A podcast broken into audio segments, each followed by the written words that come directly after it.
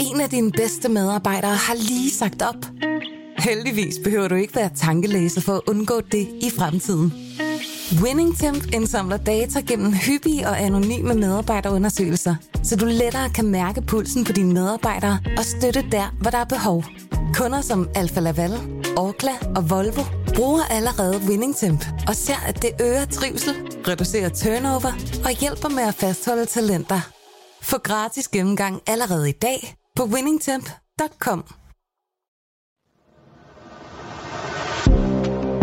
Du lytter til Dine Penge, et program om privatøkonomi, der hjælper dig med overblikket over alt fra dit første boligkøb til aktiemarkedet. Din vært er Stefan Sinclair. Programmet udgives af Berlingske Business og sponsoreres af Nordea. Velkommen til Dine Penge. I dag skal det handle om den næststørste post i rigtig manges privatøkonomi, bilen. Alternativerne i form af cykel, letbanetog, metro og ikke mindst delebiler fylder mere og mere i gadebilledet. Alligevel foretrækker de fleste at tage bilen. Og hvordan sikrer man sig så, at man står med den største finansielle snusfornuft, når man er nede ved bilforhandleren og kommer derfra med en god handel? Vi har inviteret Allan Skøtte Christiansen ind i studiet for at blive lidt klogere på netop det. Han er forbrugerøkonom i FDM, skrev i sin tid sit kandidatspeciale om biløkonomi og skiftede i 2011 cyklen ud med bilen som det primære køretøj. Hej Allan. Hej. Jeg kan forstå, at du havde jo blandt andet halvanden side med en formel i dit speciale, men vi prøver at trække det lidt ned på jorden i dag. Så lad os starte det er nok meget fornuftigt. Det lyder godt. Lad os starte med en af de overvejelser, som rigtig mange har, når de skal ud og købe en bil. Leasing kontra køb. Mm. Hvad taler for det ene, hvad taler for det andet? Altså, der er sådan en tommelfingerregel, at hvis du er i markedet for en ny bil, som du udskifter ofte, jamen så kan leasing være noget for dig, rent økonomisk set. Ikke? Og det handler rigtig meget om det værditab, som der er på en bil. Altså, det er forskellen mellem det, du køber bilen til, og det, du sælger den til. Jamen, den er rigtig stor som for en almindelig forbruger. Mm. Og det er jo ikke noget, du oplever, når du leaser bilen. Det er så leasingselskabet, der oplever det. Men det kan godt være væsentligt mindre. Og det betyder jo så, at de kan sende en leasingydelse, som ser attraktivt ud. Specielt på de første år, hvor værditabet er rigtig stort. Okay. Og hvad, når du siger ofte, altså hvilken tidshorisont? Ja, altså vi ser jo leasingkontrakter, som typisk er op til 3 år, ikke? Ofte er de faktisk under det. Og den almindelige ejerperiode er 4-5 år, ikke? Så hvis det er, og det er også tit der, hvor det skiller, de 4-5 år, ikke? Hvor ejerskabet ligesom bliver billigere end at lease det.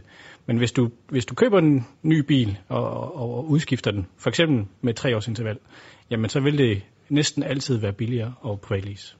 Så der skal man som forbruger også være opmærksom på det sammenligningsgrundlag, som leasingselskaberne bruger? Ja, lige præcis. Altså man skal være klar over, at når man vælger 3 år, som er leasingperioden, jamen så kan leasing jo lige pludselig se fordelagtigt ud, for det er jo der, hvor de har konkurrencefordelen i forhold til det her værditab. Så der skal man også være ærlig over for sig selv og så tænke over, jamen køber man typisk en ny bil, eller køber man en brugt bil? Er det sådan, man ejer den? Og hvad man den typiske ejerperiode? Er den mere end 3 år? Er den 6 år eller 8 år? Jamen, så kan det lige pludselig godt være et helt andet regnestykke, man skal gøre op, ikke? Okay. Er der også noget, man skal være opmærksom på i forhold til, hvilken prisklasse man befinder sig i? Altså, om man er i markedet for en stor BMW eller en mindre Peugeot? Sådan var det lidt til at starte med i hvert fald, ikke? Altså der, hvor afgifterne var høje, jamen der var det typisk der, hvor man så de mest attraktive leasingpriser. Men vi har også set attraktive leasingpriser helt ned på mikrobilsniveau. Så det er fuldstændig afhængigt af, hvad de har fået indkøbt bilen til, og den leasingydelse, så de kan sætte, ikke? Så vi har faktisk set attraktive priser i alle segmenter, men man må så sige, nu er der også sket noget lige aktuelt med afgifterne, og også med rammevilkårene for leasing, og så må vi så se, hvordan det lander med de leasingpriser, der kommer. Mm. Okay. Jamen, så går vi måske videre til det næste emne inden for den her, det her område. Jeg kan i hvert fald ved for mig selv, at jeg har ofte haft kig på på biler ud fra sådan lidt et fascinationssynspunkt, og der er også for rigtig mange følelser med i det. Jeg ved, min svoger har blandt andet kastet sin kærlighed over Volvo, men er der nogle ting, man som bilkøber skal være særlig opmærksom på i forhold til at optræde rationelt, har jeg sagt? Ja, det er der jo. Altså, man skal være klar over, at der er noget, der er en indkøbspris, og så er der selvfølgelig også noget, der hedder driftsøkonomi. Og det er jo både med benzin, og det er ejerafgifterne, og det er forsikring og alle de her ting og sager. Så det kan godt være, at man har forelsket sig en bil, som måske også ser lidt billig ud, fordi den har nogle år på banen. Men der kan godt være nogle voldsomme driftsomkostninger ved det, også hvis der er nogle reparationer, som kan blive rigtig dyre, fordi bilen måske i sin tid var rigtig dyr. Sådan nogle ting skal man være klar over, så man ikke bare lige hopper på, hvad skal jeg sige, en lav indstigningspris på en eller anden drømmebil, som man havde for nogle år siden, ikke? Mm. Okay. Og hvad, er der tidspunkter på året, hvor det er bedre at købe bil end andre? Det var der faktisk engang. Altså, engang var det jo sådan, at rigtig mange firmabiler kom tilbage til leasingselskaberne i december, og så blev de sat til salg i januar og februar måned. Så hvis du var i markedet for en for eksempel en familiebil, som havde kørt som firmabil, jamen så kunne du faktisk gøre et godt køb, for der var et meget stort udbud. Men reglerne blev lavet om for nogle år siden, og nu ser vi sådan set, at bilerne kommer sådan drypvis over hele året. Og vi ser også, at biler bliver solgt næsten med samme antal hver måned, ikke? Det kommer selvfølgelig også an på, hvor mange dage der er i måneden, men det er ikke sådan, at der er den sæson, som man så tidligere. Så det er faktisk alle måneder om året, at der bliver solgt biler, og hvor man kan enten gøre gode eller dårlige handler. Men det er ikke så udtalt, som det har været engang, hvor der kom rigtig mange firmabiler i januar måned. Okay. En anden ting, som det kan jeg også huske, min far i sin tid, han var meget opmærksom på det her med at købe en demobil, altså en, der lige havde kørt måske 5.000 kilometer, eller sådan, men at den havde taget det værste tab, uden, altså prismæssigt tab, uden at der som sådan var slidt. Er der noget, man kan være opmærksom på i den forbindelse som bilkøber? Er det overhovedet en finte, der er værd at være opmærksom på?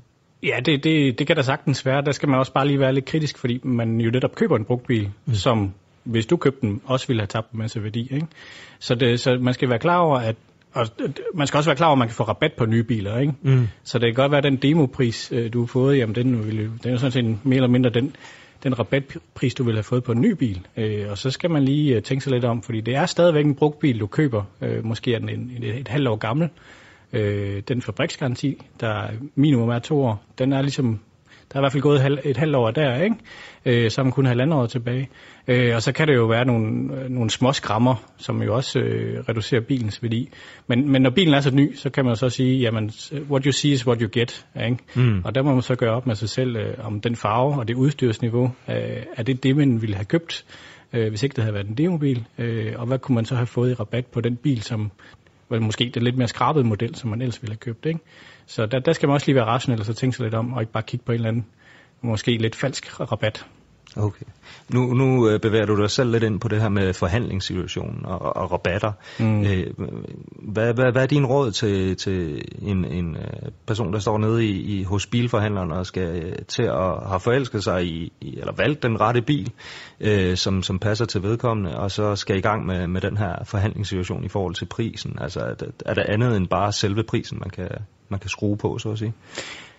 Ja, det er der. Der er rigtig mange ting, men i første omgang skal man nok have gjort så klart, hvad er markedsprisen på den her bil, inden man står nede ved den forhandler, man egentlig gerne vil handle med. Og der er det rigtig smart, hvis man har ringet rundt til nogle stykker, og så hørt, hvad man skal give for de forskellige biler. Og måske også kigge på, hvad står en tilsvarende demobil til, også ligesom for at sige, jamen, hvad er tabet så på den her bil, ikke? Altså, men der er jo rigtig mange ting, der så også er i spil, når man går ind og så skal købe bilen og har fundet ud af, hvad prisen skal være. Fordi han vil også gerne sælge en service-reparationsaftale, han vil rigtig gerne sælge en finansieringsaftale, måske vil han også gerne sælge en forsikringsaftale. Og der skal man jo være klar over, at det er elementer, som han tjener på, alle de her elementer, og det er jo sådan en samlet pakke, man skal gøre op med sig selv, er den attraktiv eller ej. Og der kan komme rigtig mange ting i spil, som kan være svært at gennemskue som forbruger, og hvor man så bare skal have gjort sit hjemmearbejde på de enkelte områder, for så at finde ud af, jamen er den her pakke attraktiv, eller skal jeg ligesom forhandle noget mere af de her delelementer, for eksempel finansieringen? Okay, altså der var en gang, hvor man snakkede meget om, når man købte en fladskærm eller en computer hos Fona eller andet, dengang det eksisterede, at de rigtig gerne ville sælge en ekstra forsikring, som man måske i udgangspunktet burde takke nej til. Den her service- og reparationsaftale, altså er det ofte... Du siger selv, at det er noget, forhandleren tjener penge på, men kan der også være en økonomisk fornuft i det fra forbrugerens side, eller er det ofte en, en ekstra service, der man måske betaler lidt for meget for? Altså, man skal have sin bil til service under alle omstændigheder. Mm. Både på grund af sikkerheden, men også i forhold til at opretholde den her fabriksgaranti, man får. Så den skal til service. Men hvis det bare er en afbetaling på den service, man alligevel skulle have, jamen så er det mindre attraktivt. Altså de gode service- og reparationsaftaler, vi ser, de har også et forsikringselement. Så hvis der er et eller andet, der går i stykker, jamen så bliver det også repareret. Og det er jo så det, der giver den budgetsikkerhed, som mange føler, at de ellers kun får ved f.eks. privatleasing. Så det er også attraktivt for de mennesker, som ikke rigtig gider bøvlet med værkstedet, men bare vil køre ind og sige, jamen jeg har jo købt den her service- og reparationsaftale. Men der skal man jo være meget, meget opmærksom på, hvad indeholder den her service-reparationsaftale så. Mm. Okay. Og udover de her ting, og så selve prisen, er der så andre ting, man kan forhandle om? Altså ekstra stænkklapper, eller hvad ved jeg? Altså, hvordan skal man gribe det, spilleren? Ja, altså jeg tror, det er en af de vigtigste læresætninger, det er ikke at stige sig blind på en rabat på ekstraudstyr. Mm. Fordi at det kan man... Det er hurtigere at lave som bilforhandler og få det til at se attraktivt ud, at man nu har man sparet 25.000 eller 35.000, når det har været på noget ekstraudstyr, som man måske ikke havde, som udgangspunkt har tænkt sig at købe. Ikke? Og så kan man så sige, har man så fået det billigere, man ville jo have købt noget andet. Ikke? Så det er en af de vigtige læresætninger i forhold til rabat på bilen. Det næste, det er så, det næstvigtigste, synes jeg, det er selve finansieringen, fordi at de finansieringsselskaber, som bilforhandleren samarbejder med, jamen de er ganske attraktive. De har lave renter. De har faktisk også lave etableringsomkostninger ved lånet, altså når man optager lånet. Problemet er bare, at bilforhandleren også agerer bankrådgiver. Mm. Det skal han have en løn for. Det er sådan set fair nok. Men den løn er meget variabel. Jeg har set eksempler på 2.000 kroner. Det er sådan set fair nok. Men jeg har også set eksempler på 12.000 kroner for at optage et lån. Så der er rigtig meget at forhandle om her. Mm. Altså, du kan selv forestille dig, 10.000, det er jo meget, ikke? Og det vil også være meget, hvis man fik det rabat på bilen. Så der er bestemt noget at forhandle om, hvis man beslutter sig for, at man også vil have finansieret bilen ude hos bilforhandleren. Okay, og nu bevæger vi os så netop på finansieringen af bilkøbet. Hvad taler for at benytte den model frem for at gå i banken, havde han sagt? Jamen, jeg synes, at altså man kan sige, det pudsige er jo, at de finansieringsselskaber, som bilforhandleren samarbejder med, jamen de er også ejet af bankerne. Mm. Og det der forskellen, det er sådan set bare, at de har en central, hvor man bliver kreditvurderet, og så har de ikke alle de her lønninger og filialer, lønninger til bankrådgiveren og filialer rundt omkring i landet. Altså det er bare et sted, de har samlet det. Og så skal bilforhandleren agere bankrådgiver og sørge for, at folk bliver kreditvurderet. Og det betyder jo selvfølgelig, at de har lavere omkostninger. Og de lavere omkostninger kan jo omregnes til lavere renter. Mm. Og det er derfor, vi ofte ser, og nu kan man kan jo se billån med variabel rente på 0%. Altså det er jo billigt. Det kan man ikke rigtig løbe fra. Nu er det jo variabelt, så det kan jo godt stige. Men vi taler altså om nogle meget, meget attraktive renter på det her område. Men det, man så bare skal være opmærksom på, det er jo de her etableringsomkostninger, som kan stikke af, hvis man ikke er opmærksom. Mm. Og så derfor er der også noget i forhold til ens overvejelser om, hvor lang tid man skal have den her bil? Ja, det kan der sagtens være, fordi man kan sige, renter, det er jo både noget, du skal betale nu, men det er også en fremtidig omkostning. Mm. Som du så bliver fri for, hvis du opsiger lånet før tid. Det er lidt anderledes, hvis det er etableringsomkostninger. Så det bliver det bare en del af restgælden, og så du skal betale restgælden, når du opsiger lånet. Ikke? Mm. Så der får du lov til at betale 1-1 i forhold til de her etableringsomkostninger. Og det betyder jo, at hvis du for eksempel har 2 billån, det ene er et banklån med en høj rente, og det andet er fra bilforhandleren med en lav rente, men du kan se, at OP, som jo årlige omkostninger i procent, og det er jo kildeprisen på penge, at den er ens for de 2 lån før skat. Mm. Så skal du pudsigt nok faktisk tage det lån, der har den højeste rente, fordi du kan trække renter fra i skat, mens etableringsomkostninger normalt ikke kan trækkes fra i skat. Mm. Så det er lidt en sjov situation, man kan stå i, at man faktisk skal vælge det lån med den højeste rente. Men det er selvfølgelig et spørgsmål om, at man kan trække mere fra i skat, og så kan man så sige, hvis man står i den situation, så ved man også, at man også skal tage lån med en lav rente, hvis man har en idé om, at man ikke går hele låneperioden ud. Mm. Altså hvis man skifter bil før. Fordi så får man jo lov til at betale restgælden ude hos bilforhandlerne i form af de her etableringsomkostninger, mens man sparer de her renter ud over den periode, hvor man opsiger lånet. Mm. Og så er der vel også noget at komme efter i forhold til, at hvis man er en solid bankkunde, at man kan gå til sin bank og forhandle? Jo, det kan helt sikkert også være et element. Altså, hvis jo mere man samler, jo som regel får man jo så bedre vilkår, ikke? Omvendt kan man så sige, jamen bilforhandler vil jo også gerne tjene på finansieringen, hvilket så betyder, at han måske kan lave en mere attraktiv pris på enten den nye bil, eller måske byttebilen, du kommer med. Mm. Så det der må man gøre op med sig selv, hvad der er mest attraktivt, ikke? Det kan gå begge veje, vil jeg sige. Så der er endnu et forhandlingselement. Ja, og det er jo ikke nemt. Altså, man kan ikke bare nøjes med at finde ud af, hvilken bil man vil have, og hvad den skal koste. Altså, der er rigtig mange ting i spil, og så har vi jo ikke engang været inde på forsikring, som også er et element i sig selv, ikke? Så men man skal gøre der er ikke nogen tvivl om, man skal gøre sit hjemmearbejde, inden man står ude hos bilforhandleren og skal købe, hvis man vil være sikker på at gøre en attraktiv handel. Okay. Lige før vi runder af, så vil jeg også lige høre dig til, du var lige inde på det her med byttebilen, at den man kommer til med forhandleren, den bil man har den dag i dag. Er der nogle aspekter, man med fordel kan overveje i forhold til at få gøre den bedste handel i den henseende? Ja, igen kan man så springe rundt til forskellige forhandlere, så høre, hvad de vil give for den, og man kan også prøve at se, om man kan sælge den privat. Så plejer man faktisk at få en lille smule mere for den, så er der noget mere arbejde i det. Og sådan er det jo. Og så skal man også være opmærksom på, om hvad er det, man handler på. Fordi at man kan godt blive enige om en byttepris, og så kan man måske godt også opleve, at prisen både på byttebilen og den nye bil er skruet ned, fordi en del af prisen på den nye bil er jo afgifter, eller den er jo afgiftsbelagt, ikke? Mm. Så man kan faktisk stå i en situation, hvor noget af ens rabat faktisk bliver finansieret af en lavere pris på byttebilen. Jeg ved ikke, om gav det mening? Nej, det må du gerne lige forklare en gang til for vores...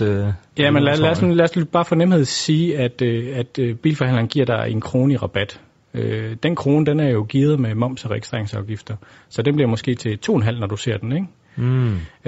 Og hvis han så samtidig siger, jamen jeg vil godt give dig 2,5 kroner i rabat, men så får du altså 2,5 kroner mindre for din byttebil, så har du jo mere eller mindre selv finansieret den ene krone, han giver, ikke? Ja.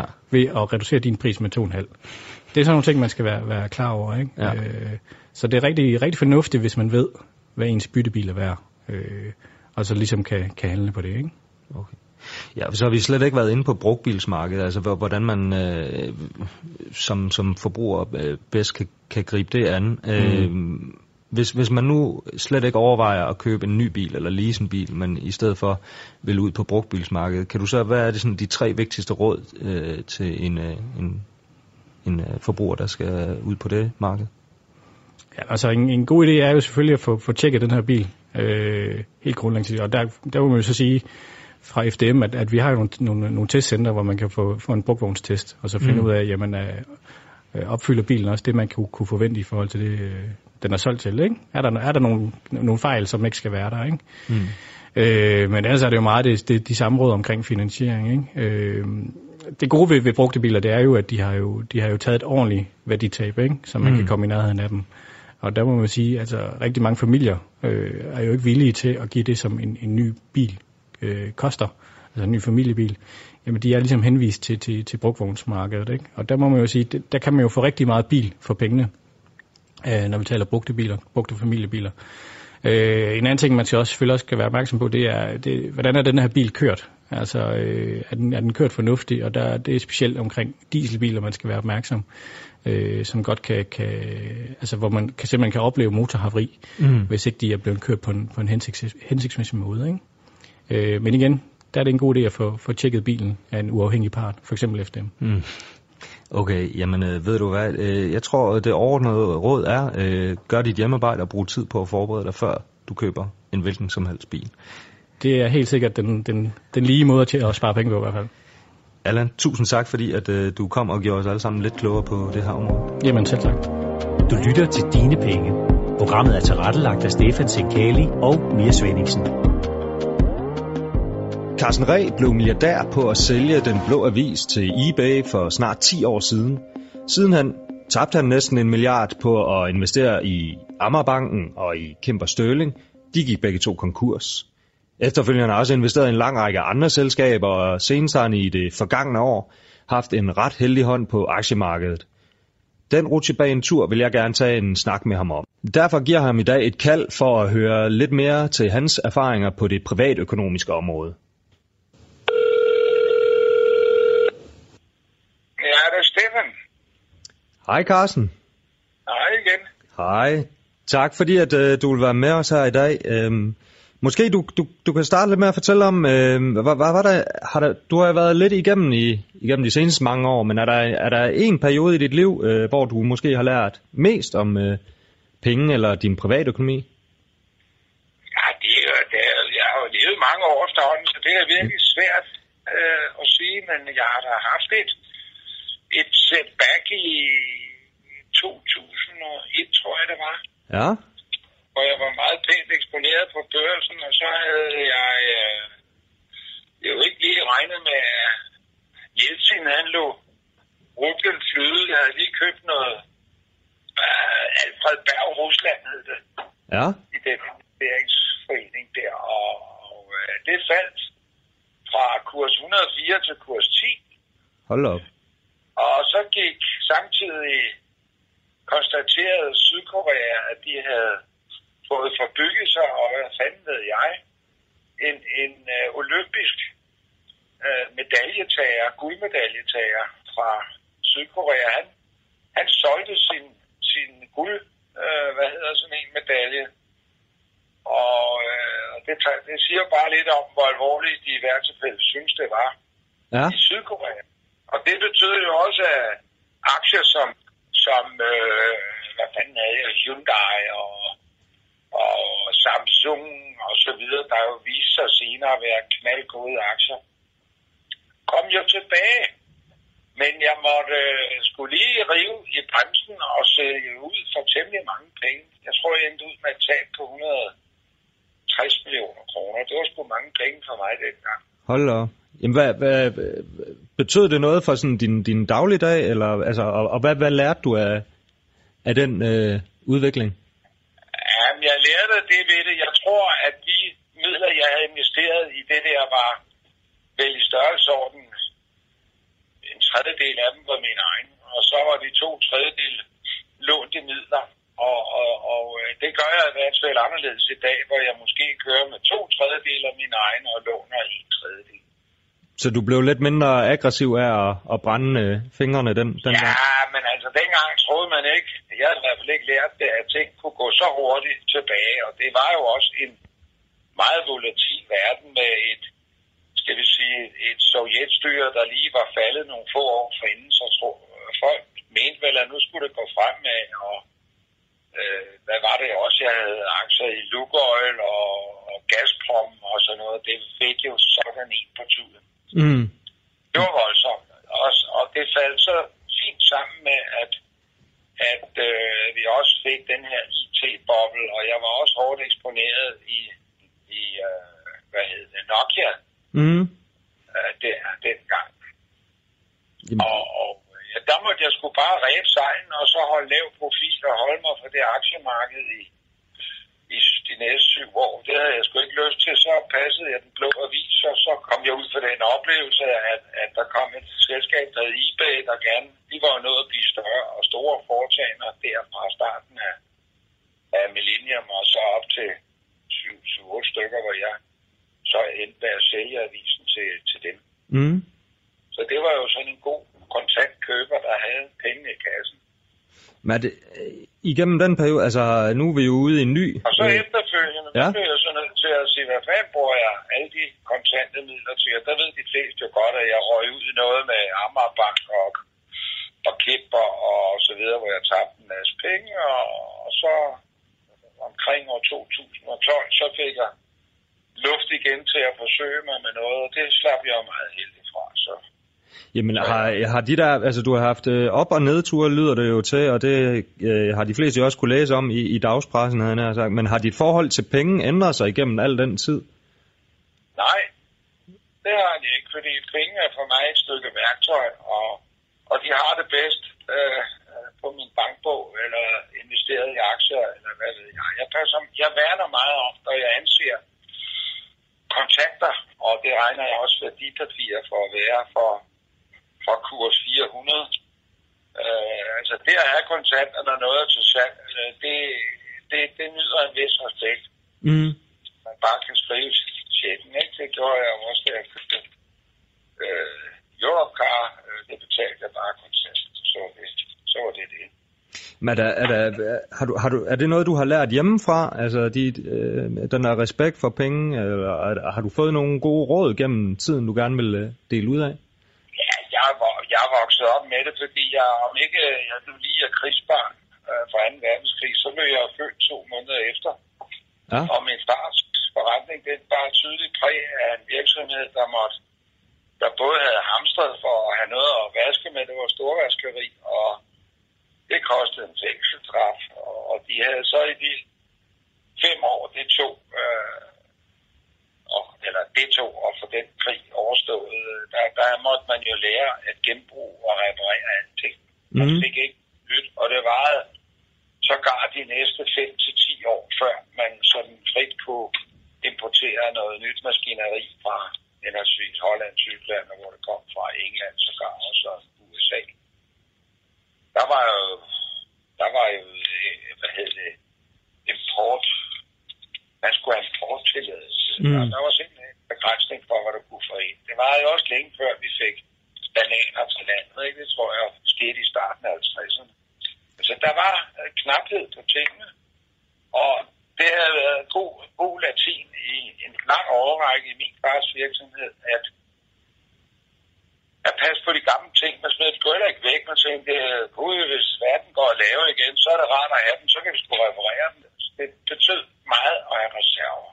Så den der respekt for reserver, også i form af kontanter, det er noget, du har taget med dig? Ja, absolut. Det gælder om at have store reserver. Okay. Og hvis du kunne ændre noget ved din økonomi, hvad skulle det så være? Det behøver jeg jo ikke. Det behøver du ikke, okay. Det er meget, men jeg har desværre pådraget mig en slem forkølelse ved at komme hjem fra det varme Afrika til det her forfærdelige nussemøgvejr. Jamen apropos rejser til udlandet, det er jo også lidt en luksus, men er der noget du aldrig nogensinde vil bruge dine penge på? Nej, det kan man jo ikke. Det kan man jo ikke.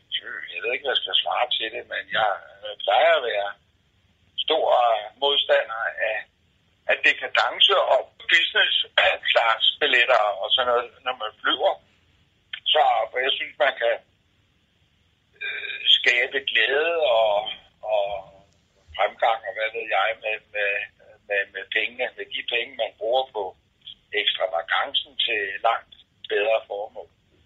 Men det har jo sin begrænsning, for den dag, man når en alder, hvor det går ondt ret mange steder på kroppen, så skal man ikke blive hjemme. Eller også skal man måske en dag og købe sig en billet, hvor man... Det ved jeg ikke. Det vil i hvert fald reducere min rejselyst, hvis jeg skal give 15-20.000 kroner for en billet. Jeg plejer at give 5.000, og så bliver jeg ked af det. Mm. Okay. Jamen... Men selvfølgelig, man er jo ikke helt herre over, hvad man kan tåle efterhånden, så man når alderen. Jeg har jo været plaget af både en stor hofteoperation og en skulder, jeg smadrede her i sommer, og jeg skulle være ret dårlig kørende et stykke tid. Og inden det døjede jeg med, det tror jeg er kendt fra pressen, med kræftblæren. Mm. Og det går nogenlunde med det.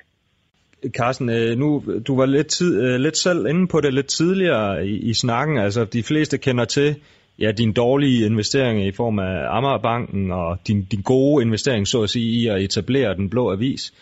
Men er der noget, er der andre investeringer du gerne vil fremhæve? Altså er der noget som du synes at den sad skulle lige i skabet, som man måske ikke har hørt så meget om? Nu er det svært, du har bedt om en samtale her, der skulle være i omegnen af 10 minutter. Hvis jeg skal til at rive op i alle de selskaber, jeg har haft, og det er mange, altså mange var relateret til Den Blå Avis, bevares. Der var også nogen, der ikke var, men jeg havde jo i omegnen af 25 selskaber. Og det har jo strakt sig lige fra bådeværft, jeg havde sin tid i Sønderborg, fordi jeg købte en Bogbåd, og så ringede jeg og brokkede mig over nogle ting, og så sagde ejeren af værftet, hvis jeg var så klog, så kunne jeg sgu tage at købe værftet, og det gjorde jeg så. Og sådan er jeg jo lidt at lokke ud på en galej, men det kom jeg så aldrig til at tjene penge på. Det var meget kvalificeret tidsforbrug og tidsspil. Men så fik man lært det. Så du har måske også lært det her med, at det er måske bedst at investere sine penge i noget, man har forstand på? Det tror jeg er en meget, meget fornuftig lærer, ja. Og det er jo ikke, fordi jeg ikke havde forstand på det, men når man driver forretningen i stedet, som Sønderjylland, hvor der er et specielt område, og dine ansatte kommer og siger til dig, hvis der skal fyres nogen, så husk at tænke på mig. Fordi sådan en landsdel eksempelvis, der er det jo sjovere at løbe rundt og lave lidt sort arbejde, og så handle på grænsen, og hvad ved jeg, så klarer de sig sgu bedre på den måde. Jamen, ved du hvad, Carsten, tusind tak, fordi at du gerne vil være med os i dag. Det er sgu da ikke meget klogere af, gjorde du? Jo, det vil jeg da sige. Altså, du har lært noget om respekten for at have... Vi lærer alle sammen. Der er noget, der hedder livets skole. Den går vi i hele vores liv. Og nogle hører ikke efter og forstår ikke signalerne, men de klarer sig så heller ikke så godt. Og der vil du så mene, at du har hørt efter og forhåbentlig klarer dig sådan, så nogenlunde igennem? Ja, det synes jeg selv. Okay. Jamen ved du hvad, Carsten, tusind tak for i dag. Jamen, og velkommen. Og have det godt. I lige måde. Hej, hej. Nu får du eksklusiv adgang til Nordeas eksperter, som giver dig konkrete råd til at gøre rådekuverterne mere overskuelige. Podcast fra Berlingske Business er sponsoreret af Nordea.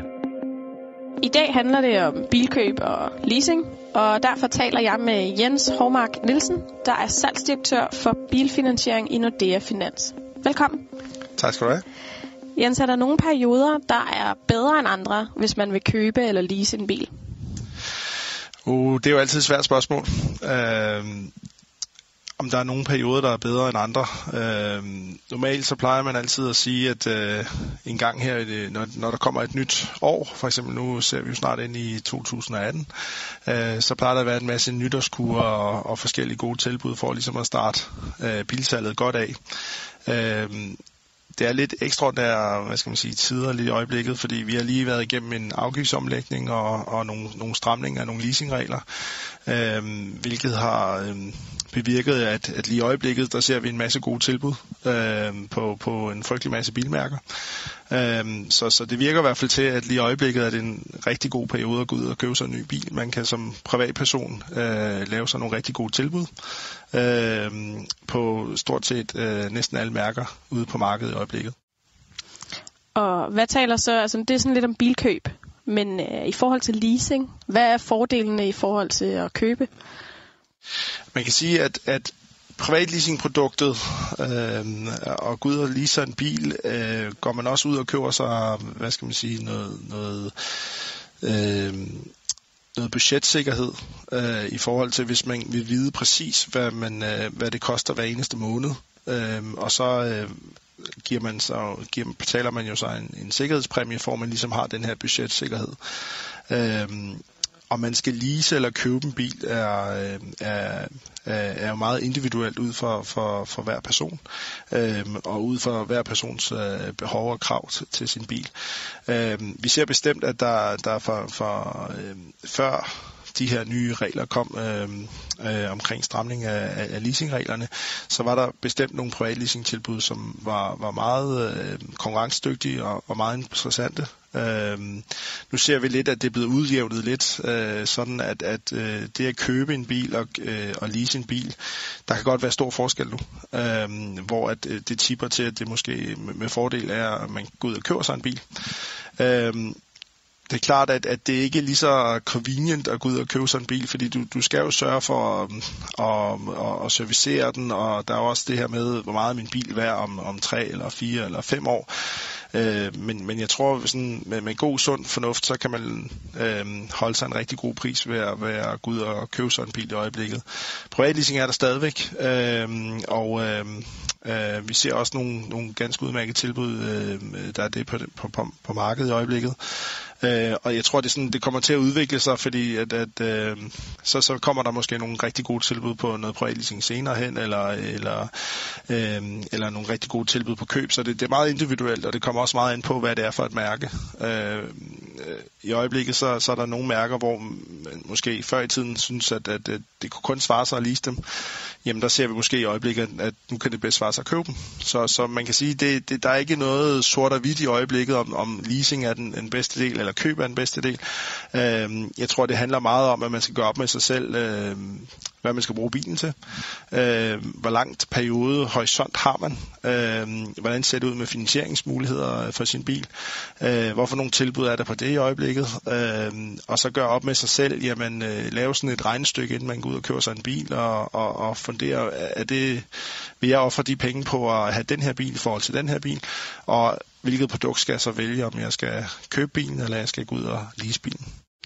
Og nu nævnte du lige hurtigt det her med at have en tidshorisont. Er der en tommelfingerregel for, hvor lang en tidshorisont man bør have, når man går ud og kigger på en ny bil? Altså det er jo igen meget individuelt. De fleste privatleasingaftaler på markedet har jo en eller anden bundet op på typisk 36 måneders løbetid. Hvis man går ud og køber sin bil, det er meget individuelt, fordi igen så handler det også om, hvad bruger man bilen til, hvor mange kilometer kører man. Bruger man også bilen i sit arbejde og måske kører 80.000 kilometer om året, så vil man nok anbefale, at man gik ind og havde en forholdsvis kort horisont. Hvorimod der er også andre mennesker, der simpelthen kører bilen ud og har den i over 10 år. Så det er igen meget individuelt. Det er svært at komme med en eller anden gylden tommelfingerregel, men historisk har det altid været sådan, hvis man nu køber en bil for ny, jamen så er det i hvert fald en god idé at overveje den, når den bliver mellem de der 3 og 5 år gammel, om man skal fortsætte med at køre i bilen, eller man måske skulle skifte den ud. Og det tror jeg generelt, man skal gøre, at man skal overveje hele tiden sin bil, om skal man tage et år længere i bilen, eller var det måske nu, man skulle gøre sig nytte af nogle af de gode tilbud, vi ser ud på markedet i øjeblikket.